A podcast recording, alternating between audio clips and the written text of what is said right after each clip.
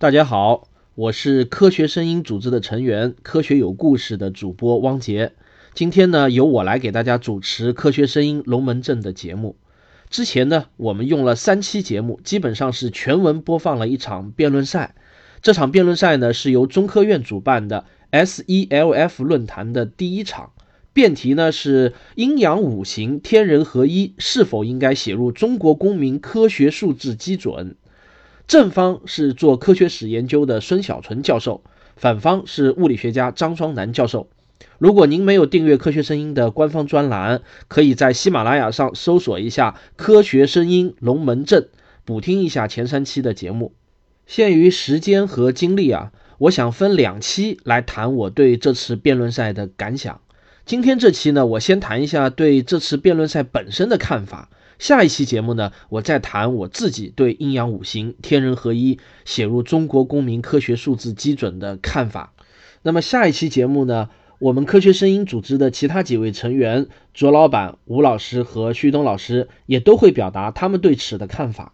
希望我们的节目能够给大家带来一些思想上的启发。抛开我自己的观点先不谈。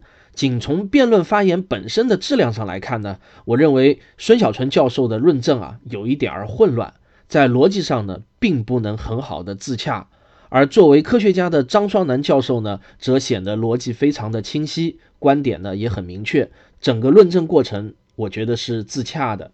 我在读大学的期间啊，曾经担任过校辩论队的队长，也参加过一些全国性的辩论比赛。并且呢，还担任过一些重要赛事的评委，因此呢，我对辩论过程中会出现的一些问题还是比较清楚的。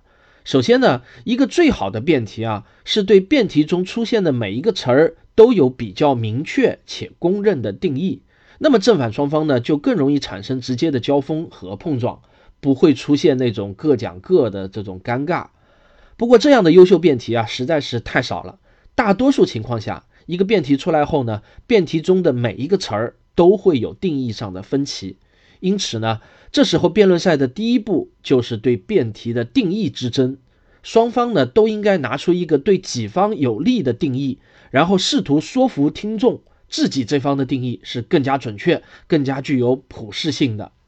我们来看一下这场辩论赛的辩题啊，它是阴阳五行天人合一是否该写入？中国公民科学素质基准，在这句话中呢，有一个词是争议最大的，那就是什么是科学。所以呢，我们先来看正反双方是如何进行这个定义权之争的。我们先来听一下正方孙小纯教授是怎么定义科学这个词的。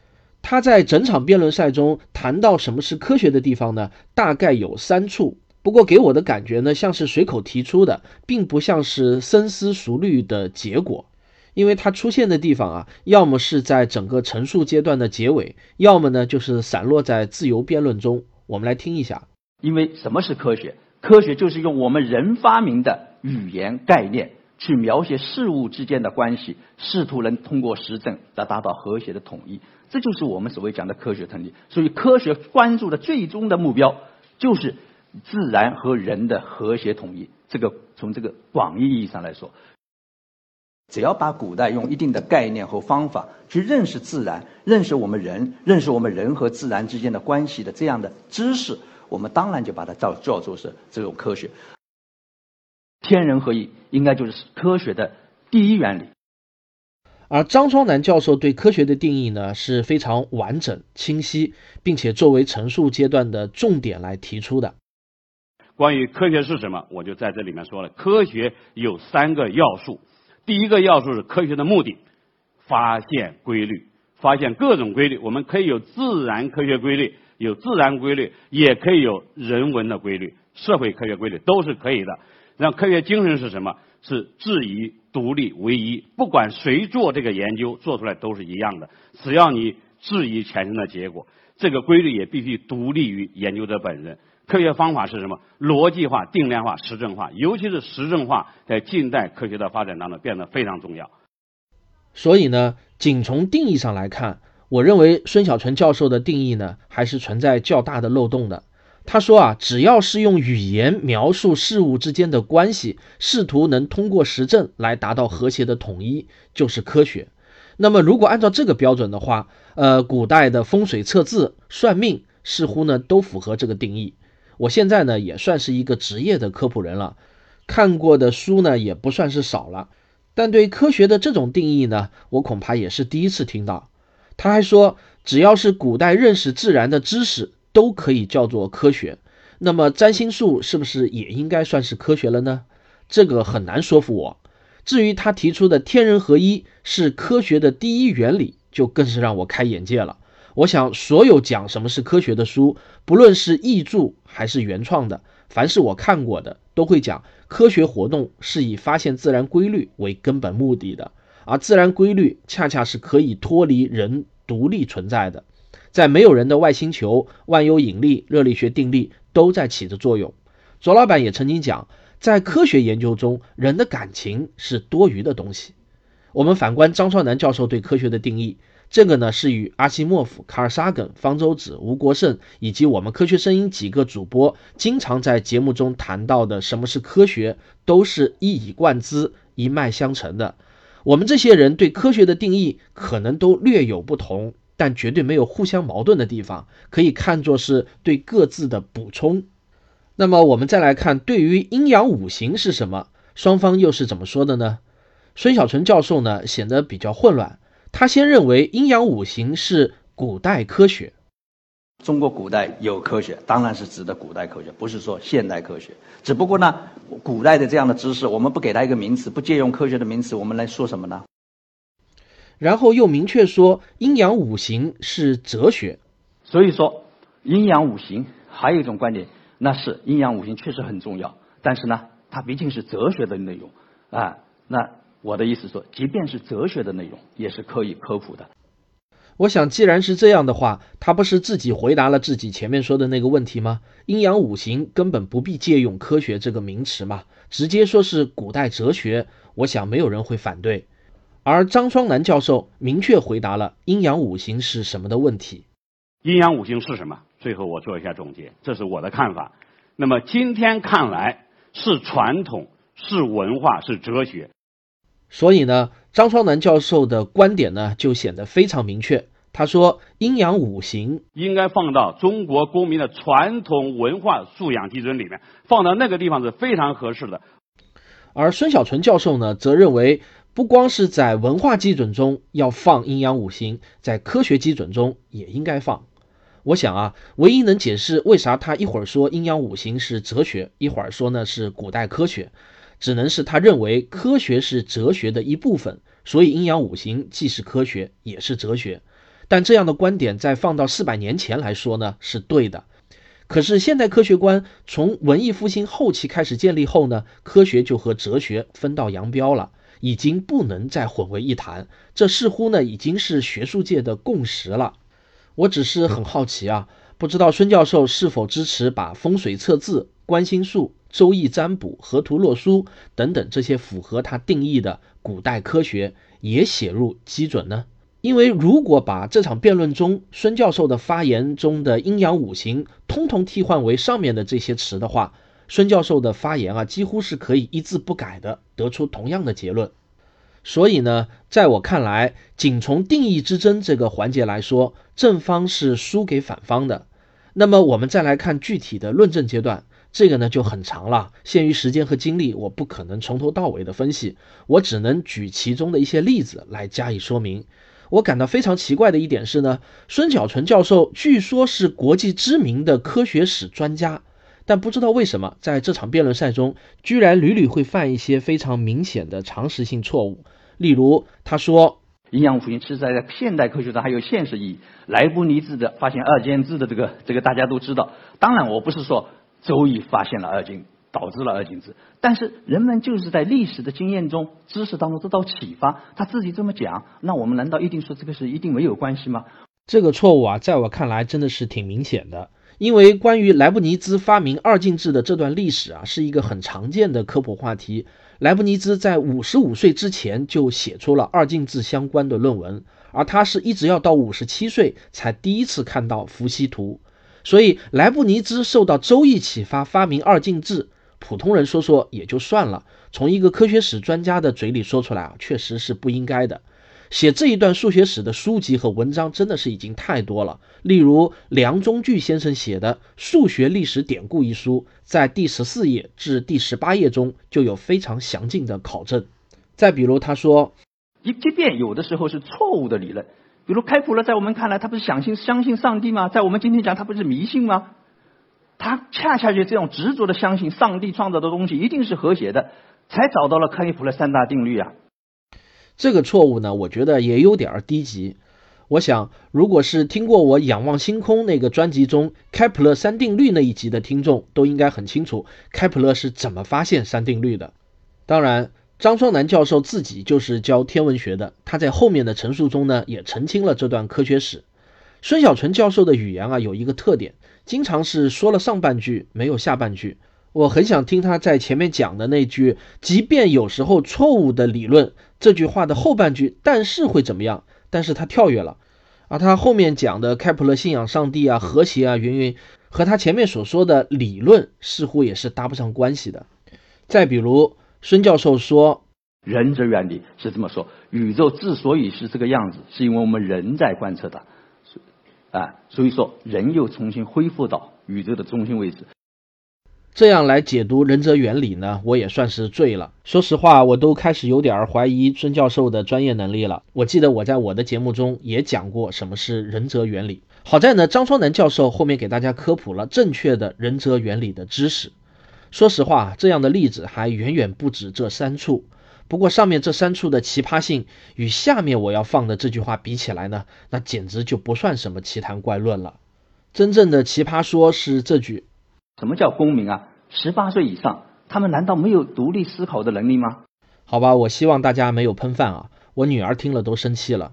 他们学校刚刚教过什么是公民。孙小纯教授在整场辩论赛中的槽点啊，说实话，我觉得实在是非常多。有时候啊，我们会说一个人牵强附会、生搬硬套。我看下面这个例子呢，是最典型的。在波尔在一一九四七年得到勋章的时候，中间设计的就是一个阴阳鱼，你看到没有？在二零一三年一月的《Science》封面杂志上讲这个这个呃这个肺肺细胞巨细细胞的时候，讲的就是你看讲这个感染的时候，也是用用这种阴阳的这种概念。好，当然这个阴阳同古代的阴阳已经不一样了，但是人们开始借助中国古代的概念来对新的知识进行重新的启发、重新的思考，这难道不是我们阴阳五行对现代科学的一种影响吗？他怎么不说我们在医院里面拿到的化验单上面标的都是阴性阳性？这个也证明了阴阳五行的伟大。以后凡是喜欢十字架图案的科学家，也都是受到了基督教的启发才做出的发明创造了。文化上的喜欢和科学研究上的启迪，这个呢千万不能混为一谈。孙小纯教授有时候呢还会自相矛盾，比如说他用了很大的篇幅来讲阴阳五行和中医的关系。但突然又冒出一句，大家总觉得这个中医，比如说这些方子，同阴阳五行有什么关系啊？确实没有关系。这可真就让我听糊涂了。这个呢，可能是孙教授的一个语言特点，就是很容易让人听糊涂。如果把他说的很多句子啊，用文字打下来的话，首先呢肯定是病句，然后呢你搞不清楚他前一句和后一句的逻辑关系是什么，想表达的重点在哪里，因果关系又是什么？比如这句话。所谓正确的，当然你说古人那个东西，他在现代看来不正确的，但是他在自己看来他是正确的。正是因为这样，像中国古代这个孟子，他才会有这么一个非常的自信，说啊，他说苟日月之行，如果苟求其故，呃，千岁之日之就可坐而治也。就是我，你看他是有很大的信心的。正是因为有这样的信心，像董仲舒这样的人，他才会用阴阳五行来构造这个所有的世界的怎么来解释世界，甚至构造历史的这种图景呢？我不知道大家听完是什么样的感受，反正我是听不太明白。另外呢，孙教授作为一个学者，在一场严肃的学术辩论中，到处都是很不严谨的论证。我举一个例子啊。这就是这个温伯格啊，这些惠勒这些人，还有这个呃这个霍金他们，他们的他们的论文里面都自己就说了，他我看过他一九七三年的一篇论文，就里面直接结尾的时候，他说我们这样来看的时候，仁者远离是对我们是有帮助的，他是他直接就用自己的话就是这么讲的。一九七三年的那一篇论文到底是谁的？惠勒还是霍金还是温伯格的？论文的题目是什么？主要观点是什么？结尾的这样讲到底是怎样讲？帮助又是什么样的帮助？你全都不告诉我，搞得我想去查证呢，都不知道该怎么查，这也太含糊了吧！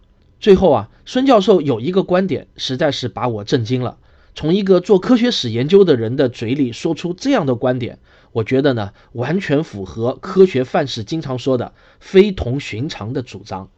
而真正的科学发现。它是不符合逻辑的，它必须有思想的跳跃，它想象想象必须要有些跳跃，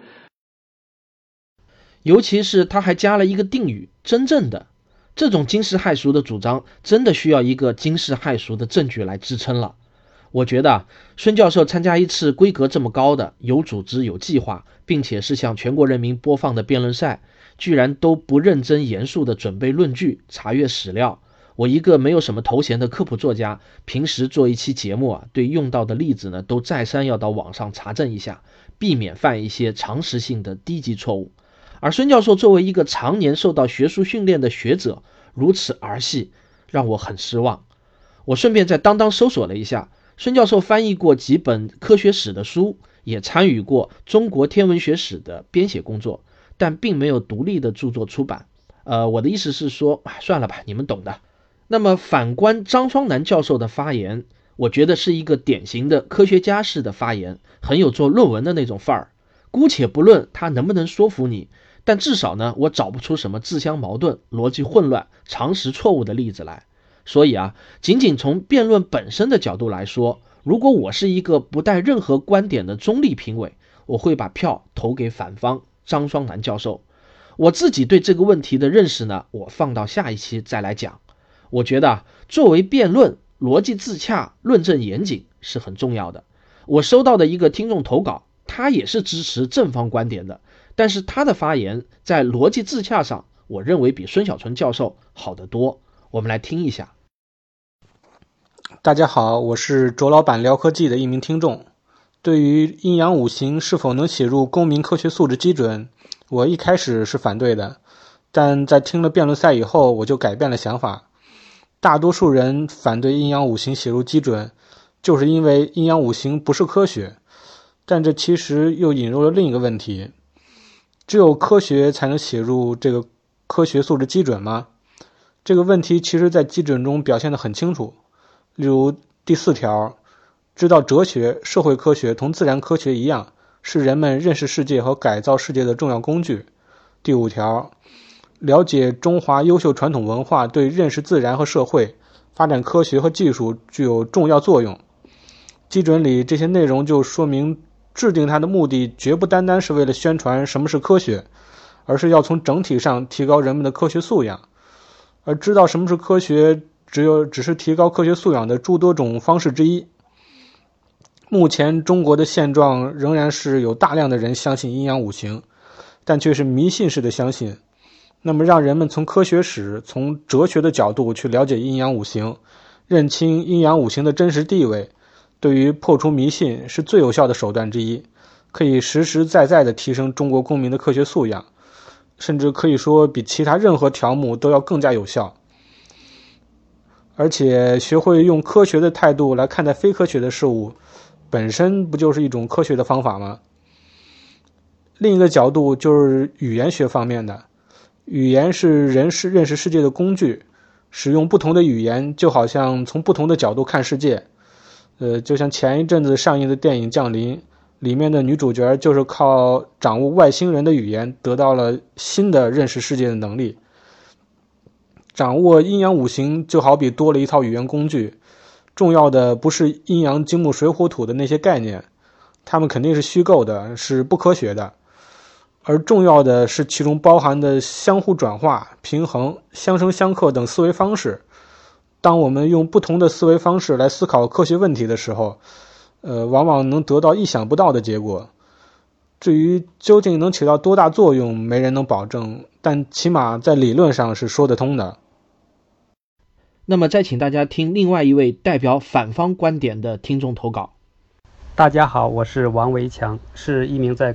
新加坡工作的软件工程师，基准全文和六位科学家联合签名的意见书我都看了，其实，六位科学家对基准中很多条目都进行了吐槽，不单单是阴阳五行这一点。当然，阴阳五行入基准也是争论最突出的一个，成了一个网络事件。首先表明我的立场，我也是非常反对阴阳五行入基准的。原因有以下几点：第一，阴阳五行天人合一、格物致知和科学无关。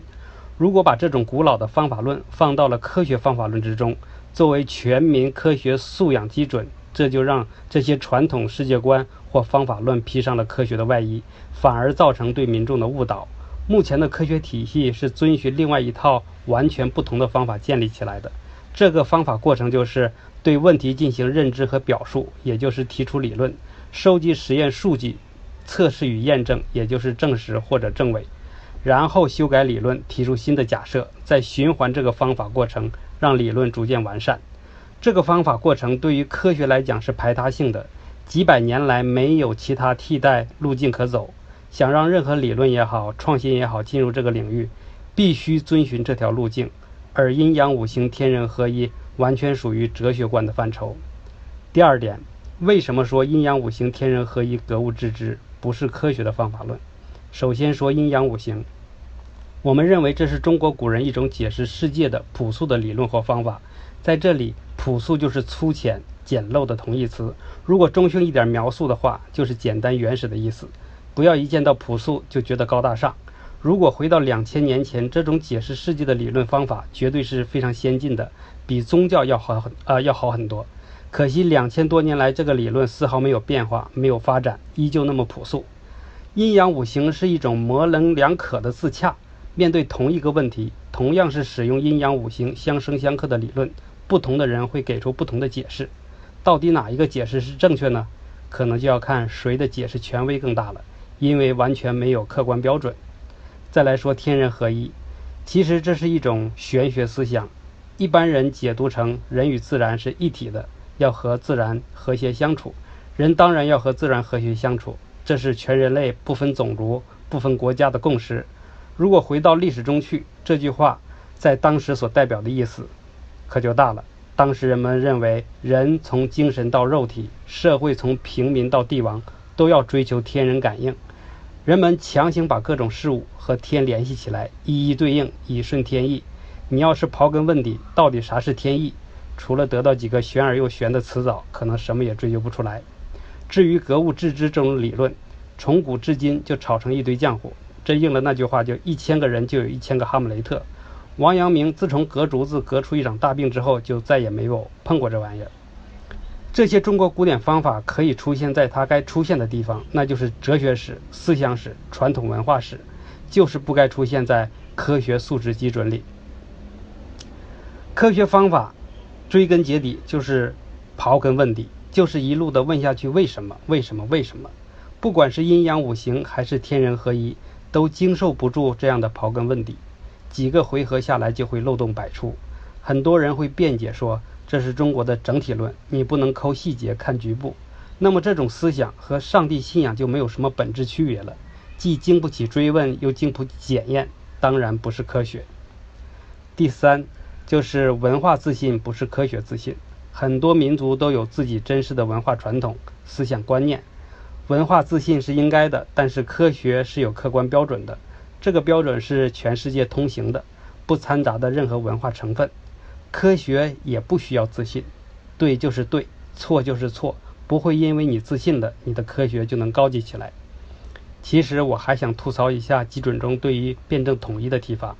我们从初中开始就学习辩证法，现在看来，用辩证法思考问题是一种很反智的行为。这个哲学观过度强调了世界的二元论，任何事情都要一分为二的看。矛盾是事物运行变化的内在动力等等，而忽视了世界是多元的、复杂的、偶然的，让人很容易陷入黑呃非黑即白的世界观中。不知道大家还记不记得上世纪中苏两国用辩证法批判爱因斯坦相对论的奇景吗？好了，我就说这么多，谢谢大家。下面呢是我们的老朋友田花花同学，他这次呢也是站在了正方这边。这次他的立论呢，还是挺有意思的，我们大家来听一下。Hello，大家好，我是田娃娃同学，一个来自于法国的留学狗。之前也在科学龙门阵上投过两期稿子，然后关于中医的。这一期呢，我来讲一讲这个关于阴阳五行的问题。首先我要讲呀，科学是什么？在我一个理工科知识背景的情况下，我认为科学就是对已知条件下，在限定情况内对一个系统进行建模的过程。如果这个模型成立，并且被大家认可，能够被验证的话，那这个模型就是科学。然后我们再说一说啊，进行科学需要几个步骤。第一个步骤就是提出假设，第二个步骤是验证假设，第三个是得出科学成果。如果说这些所有的过程都需要科学精神的话，我觉得最主要的科学精神是探索精神，其次是严谨的科学意识。主要的探索精神来源于什么呢？开放性的思维和包容的心态，还有一个创新的大脑。我们把阴阳五行重新列为科学素材里，是因为我们需要用一个科学发展的眼光，重新来审视我们已经固有的一种思维。并不是代表错误的，或者说不能证明自己是对的东西，它就是没有价值的，没有科学利用价值的，没有我们探索研究意义的。反过来讲，如果我用科学的语言来给你描述一下这个五行系统的话，也许你会觉得中国古典文化并没有那么可笑，或者说你会觉得它其实是很高大上的东西。首先，我们就是说有一个系统，这个系统里有五个输入输出端口：阿尔法、贝塔、伽马、德尔塔、伊普西隆。任意端与其他四个端口都存在两个正反馈和两个负反馈。以贝塔端为例，贝塔端受到伽马和阿尔法的负反馈，并且同时给予德尔塔与伊普西隆正反馈。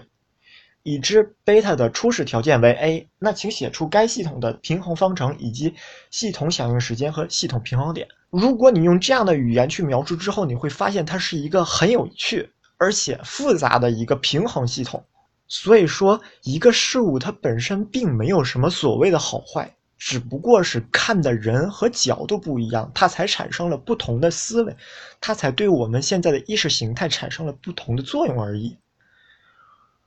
并不代表说阴阳五行它就是不是科学的。如果说你用一个科学的态度和一个科学的方法来研究阴阳五行的话，那我觉得它的作用远远不仅是人文科学，它有可能会在数学模型或者说是工业工程领域上做出很大的贡献。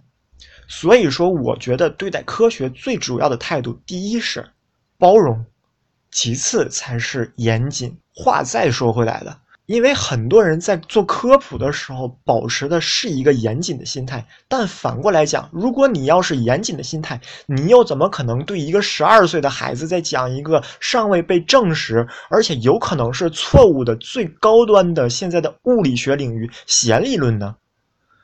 难道就是因为它是一个很高端物理学上的东西，它就成为了一个科学的一部分吗？我对此表示存疑的。所以说，阴阳五行能不能被列入科学这块，取决于大家是不是已经具备了一个科学思维的方式。如果说你没有具备这样的科学思维方式，就算你把最先进、最高端的科学理论灌输给他们，那他们也是一样知其然不知其所以然，并且没有一个固有的科学思维方式。这样的话，我们本身就不再是具备科学素质和科学思维的人，而变成科学的信徒了而已。这个无独有偶啊，我们王木头讲科学的主播王木头呢，也是从数学模型的角度来代表反方发言。大家好，我是喜马拉雅的儿童科普主播王木头。五行是否应该写入公民科学素质基准，争论很多。今天我来聊一聊我的观点。我认为啊，五行可以被看作是一个数学模型。既然是数学模型，就需要一些公设。就像是几何学里面的两个点之间可以画一条直线啊，直角都是相等啊之类的。五行的公色可能是这样的：金木水火土分别是五种符号，它们之间能够进行运算。金克木，水克火，这是一类运算；水生木，木生火，这是另外一种运算。把五行当做是数学模型是没有问题的。在这样的公理下，运算也是封闭的，不会经过某种运算而产生五种符号之外的东西。在这个基础上，我们就可以进行各种的推演，得出各种的结论，而且这些推论也一定会在逻辑上是自洽的。我相信在这一点上是谁也挑不出毛病的。其中这个金木水火土只是便于记忆的代号，并不代表真正的现实物质。全是夸克的色盒，有红绿蓝，并不代表我们可以看见夸克的颜色，只是它们正好符合颜色的规律。反红色核等于绿色核加蓝色核，就是这样。数学模型的价值不能只作为一种智力的娱乐，感觉到它的逻辑自洽带来的美感就心满意足，而是要可以实际的指导现实。数学模型可以指导现实。只要我们在现实中找到一些现象，在某种条件下可以符合这个数学模型的公式，然后我们就可以大胆的，先不用去做实验，就做出判断，这些现象的发展一定是符合这个数学模型的推论的。但前提是现实一定要严格的匹配数学模型中的公式，但凡有不匹配的，后面的推论就不再可信了。自洽的数学模型是有千千万万的，五行有五个元素，六个可不可以呢？七个呢？运算是相生相克，可不可以加上其他的运算呢？能够自洽的数学模型太多了，而有价值的数学模型只是那些公色可以很好的匹配现实的，就像是上面提到的有关夸克的量子色动力学中的三色原理，还有就像是逻辑运算中的一代表真，零代表假，电荷中的正电荷、负电荷也都是这样。所以最后的问题啊，我觉得是在五行这个数学模型的公设上，是不是可以很好的匹配现实？可以举个例子，古代军事上有所谓的五行大阵，有五军，分别代表金木水火土，利用五行相克的原理进行推演，可以形成非常难破的阵法。大家想想看，要想推演的正确，是不是要先保证这五军能相生相克，才算是符合了五行的公设？那五军又怎么能相生相克呢？肯定不是火军穿上红衣服，水军穿上蓝衣服就能相生相克了，也不能说啊。五军使用的兵器不同，骑兵克步兵，步兵克弓弩兵，弓弩兵克骑兵，这还少了两军呢？难道是藤甲兵和喷火兵吗？而且这还是相克，如何相生呢？就算是真的找到了五军可以相生相克，形成了一个自洽的系统，但是你也只能是处理敌方正好也用这五军来进行对阵，否则啊，用了其他的在五行之外的军队，打破了自洽的逻辑，精心策划的排兵布阵就没有用了。或许你会说啊。五行大阵是小说家的表达方式，不是真实的。那传统医学中的五行呢？心火、肝木、脾土、肺金、肾水，心肝脾胃肾，它们之间能相生相克吗？真的可以套用五行的数学模型吗？我觉得是不行的。如果说心肝脾胃肾也是像金木水火土一样是一种符号，那么它们指代的现实又是什么呢？我查到的还有另外两种说法，就是脾木、肺水、肾金、肝火、心土。还有脾木肝金肺火肾水心土这三个说法，到底哪个是真的？应该相信哪一个呢？《黄帝内经》的就是权威吗？《黄帝内经》又是怎么知道的？